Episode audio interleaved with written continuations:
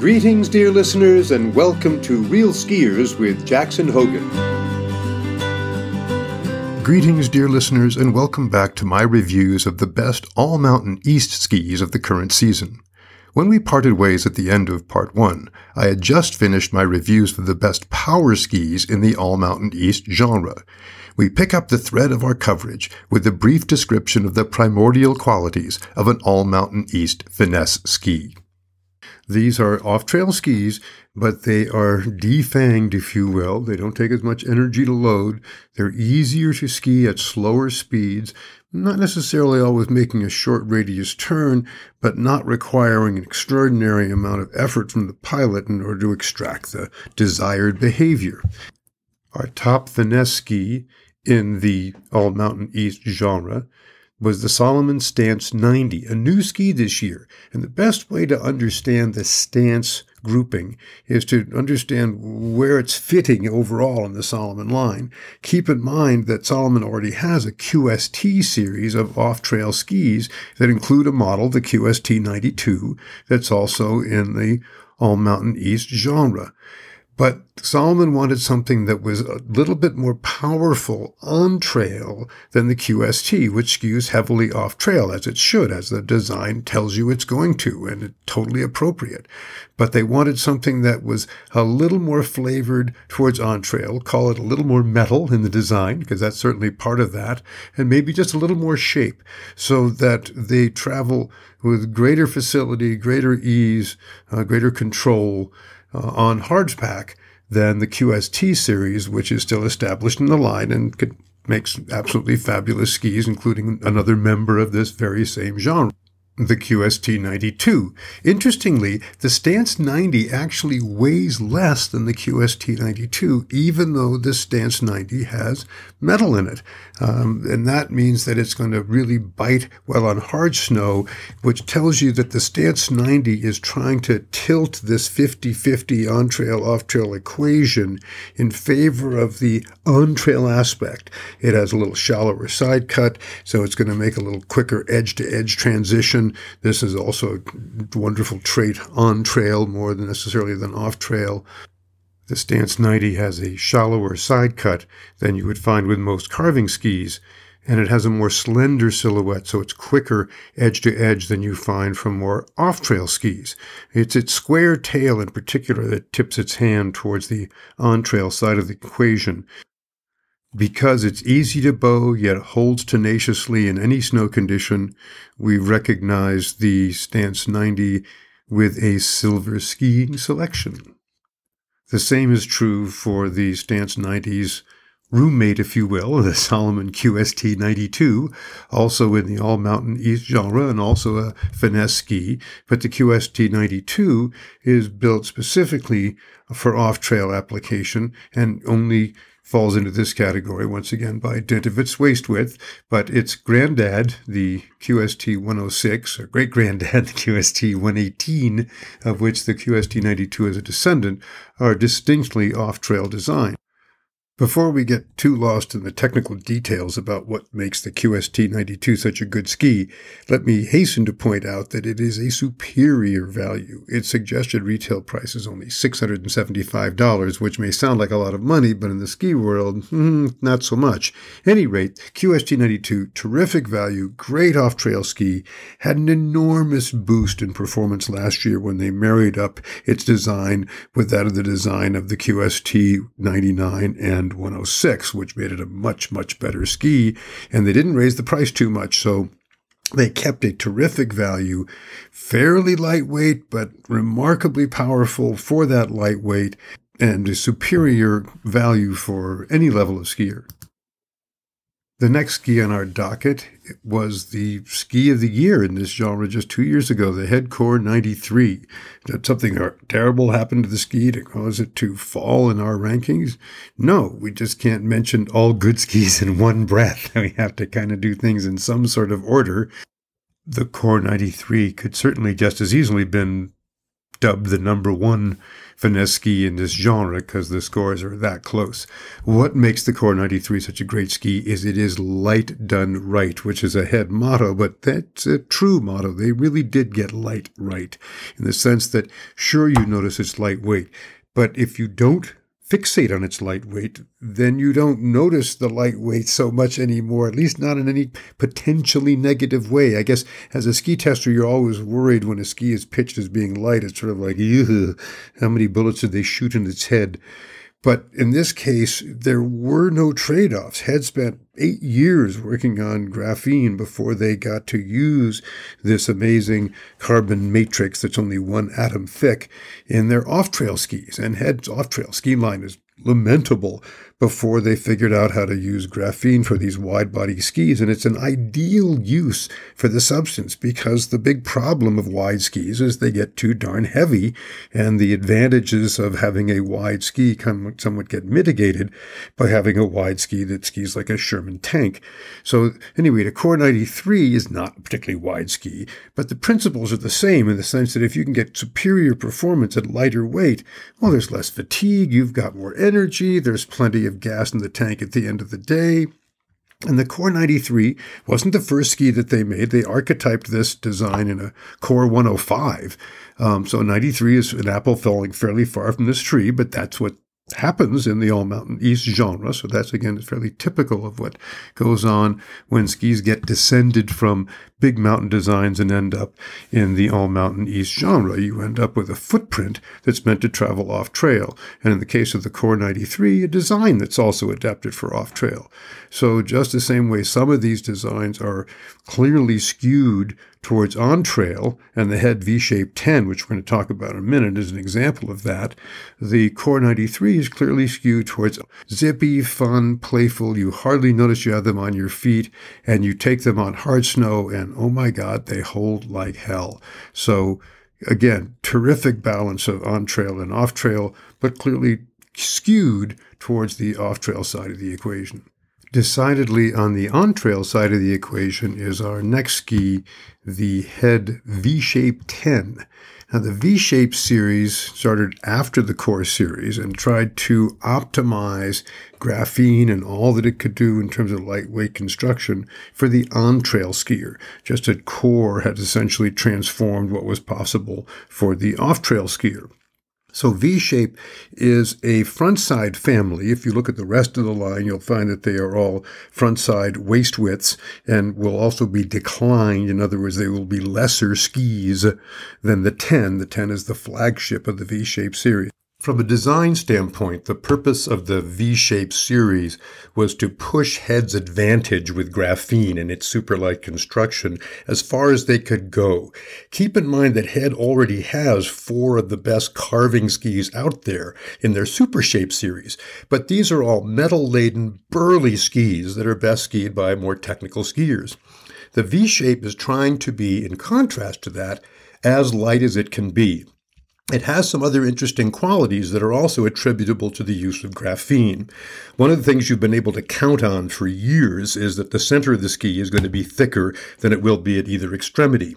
Because head can move graphene up and down the ski in order to locally change the flex characteristics, they can actually make a ski like the V shaped 10 that defies this principle and has, let's say, a thicker sidewall at the extremity. And so they can fool around with ski structures in ways that other brands cannot because they don't have this magical stuff.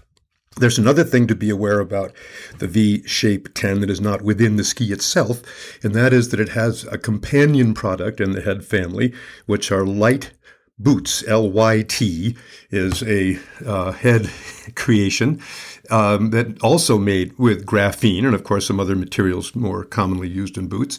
Uh, the goal, again, being to make a light, light, light system and then to marry it to this light, light, light ski. So the V-shaped 10 story more of a finesse ski than a power ski, certainly within the head carving pantheon, and a ski that favors technical skiers, but they don't have to be technical skiers who want to haul around a lot of weight. It, the, the weight story is the key story in the V shaped 10. The next finesse ski in our lineup answers the question what does it take for a small brand to stand out in a crowded field? And the answer provided by Liberty is to come up with a technology that keeps the ski absolutely glued to the snow, and yet the ski retains some liveliness to it. It is damp but not dead, as our tester Theron Lee put it, and he put it very accurately. Liberty began as a ski maker by starting with carbon and bamboo and building fairly wide skis, which is fairly common for uh, small batch brands to begin with wide body skis. But when they wanted to go on trail, they knew that they had to up the ante in their design. And what they came up with was vertical metal technology that in a model like the V92 has three struts in it that are vertical metal struts running along the ski and it helps to not help to it, it absolutely nails the ski to the snow. So you have great snow connection because anything that tries to push the extremities up away from the snow surface, the struts actively push the ski back in contact with the snow. In the Evolv series, that is uh, different from the V series of the V92, they use a different sidewall construction and they use the original two strut design as opposed to the three strut design of the V92 and its related models. The Evolv 90 is a terrific all-terrain, all-condition ski. It's fun to ski in powder, duh, what isn't? It's also very strongly connected to the snow, even in crud, which really can't knock it off track. It loves to ski on hard snow, which seems to be its mother's milk. It's lively. It's got excitement when you ski it. It's not a dull ski, uh, despite being so well connected, and it doesn't overtax the pilot. You don't have to be a super good skier to ski a Liberty Evolv 90. You just have to be a skier. Our next finesse favorite is the Head Core 87 that's new this year. It's new because Head extended the core line one more step down in the series that began with the archetypical head core being a 105. So clearly an off trail design and core sort of reeks of off trail in every way. It's trying to be lighter primarily so a wider ski won't weigh so much. When we get down to an 87 waist width with this same construction, we have a ski which is obviously from its DNA an off trail ski, but at this waist width, it can go anywhere. And it demonstrates once again the extraordinary versatility of the core design. Now, the core 87 is nothing like its kin, the V-shape 10. They're both in this genre, but remember the V-shape 10 is coming from the carving side of the equation. The core is coming from the off-trail side of the equation. What they share is the use of graphene, which enables head to make the core 87 burly enough to handle hard snow skiing. Keep in mind that Head has actually euthanized a really great ski that I'm sure they were very happy with from a design standpoint, the Monster series. Classic head, wood and metal beasts that really could slay anything off trail. But the Monster is no more, and they're counting on the Core 87 to fill in that blank, which tells you that Head has a high degree of confidence that this Core 87 will satisfy an expert skier, even though one of its keynote characteristics is its lightweight design. Our next finesse favorite is the Rustler 9 from Blizzard. Now remember, Blizzard also has the Brahma 88 in this category. It was way up there in our rankings of power skis. The Rustler 9 is very definitely a finesse ski. It's softer at the extremities, it's easier to swivel, it's more forgiving in pretty much every direction. It is a sensational mogul ski, in part because it conforms so well to terrain. It never resists getting stuck into a small space that can easily sort of swim and slither through. Is it perfect for the same guy who wants the, Brus- the Brahma 88? Probably not. The Rustler 9 skier is geared down a little bit, maybe geared down a bit in skills as well. The Brahma is more for the advanced skier. The Rustler 9 is really gentle to lower skill skiers, particularly the intermediate masses. The Rustler 9 has a clear off trail bias. Uh, its bigger brothers, the 10 and the 11, are clearly giant powder skis. When you get down to the Rustler 9, the clearly powder part kind of goes away. It's clearly meant for all terrain, but it's coming from a powder template. So that's what gives it this smeary and easy to push around characteristic that enables the lower skill skier to get away with murder in places where a more technical ski might have exposed their flaws. if you're the sort of skier that constantly finds himself in bumps or trees in these types of tight spaces, consider the Rustler 9 in lieu of something like the Brahma 88 because it will conform to terrain more easily and fit into tight spots better. There are several stories to tell about our next ski in the lineup, the Völkl Blaze 94. One of the first things to point out is its value. The Blaze 94 is not aiming for the top of the pyramid. They're aiming to hit a suggested retail price of 650 so that they can go out the door at a lower price and fit the needs of a skier who necess- doesn't necessarily need to buy the top end of the line. They're going to be lighter weight, which is in fact going to facilitate their off-trail suitability. So Völkl positions the Blaze 94 as both an inbounds and an out-of-bounds ski, which is a totally legitimate claim.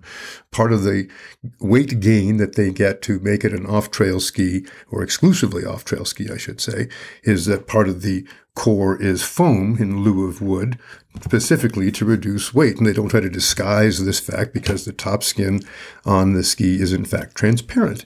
Despite being bred for the backcountry, the Blaze 94 wouldn't have made our list if it wasn't also a competent on-trail ski, and it delivers on that front in part because it's got a little bit of metal underfoot, it's got square sidewalls, it's a stout classic construction, and it holds up extremely well on trail despite having a distinct bias, in fact, for the off-trail part of the mountain. Rounding out our finesse field appropriately is the K2 Mindbender 90 Ti. I say appropriately because K2 has really mastered manufacture of skis for skiers who are finesse skiers. Doesn't not a reflection of ability again, it's a question of style. And the K2 skier prizes ease of use, and that's why K2 used to sell zillions of Apaches. And if you're still running around on skis of the Apache Richter era, it's time for them to be retired, put them in a home, don't put them back into circulation, and go get yourself a Mindbender 90 Ti. Uh, it's got wood and metal construction. It doesn't have any foam in the core or anything like that, as Pinnacles have had in the past. It's an all wood core, and the metal is in the forebody and in the tail. Although in the forebody, it rides over the edge, so it tucks into the top of the turn with more accuracy than it necessarily finishes the turn, which is designed to have a little bit of smear in it. Remember, this is a, an off trail family of which the 90 Ti is the narrowest member of the family. So this ski comes from parents who lived their entire life off trail.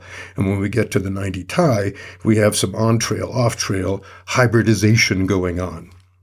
I want to caution my dear listeners that just because the K2 has ended up at the tail end of our finesse category. Doesn't mean that it's at the tail end of the category in any sort of metaphysical way or any sort of physical way for that matter. Uh, we can't give every review simultaneously. There has to be an order because unfortunately that's how printed words work and spoken words work as well. So the 90 Ti is in the club. It's in the club with full membership. It's a great all mountain ski. For the right skier, it is bliss. If you fell in love with K2s in the past, you'll fall in love again with the Mindbender 90 Ti. It has all the versatility you're looking for. And once again, its accent falls on ease of use, forgiveness, and opening up access to the entire mountain for a skier's skill set that might not be able to do so if they didn't have such a forgiving ski underfoot. This concludes our coverage of the 17 unisex recommended skis from Real Skiers this year. Be sure to visit realskiers.com if you want to get the full skinny on the entire market before I can get around to recording all of it. Please visit the site. We're open 24 7, ladies and gentlemen. And I want to remind you also that even though we reviewed 17 skis, our test panel actually tried 12 other skis in this genre, and that's not counting a full slew of women's skis in this genre. If you are a gal, you'll want to stick around for my podcast on the women's all mountain e skis because that is the sweet spot in the market for the female athlete. Until next time, this is Jackson Hogen. This has been Real Skiers with Jackson Hogen. Thanks for listening.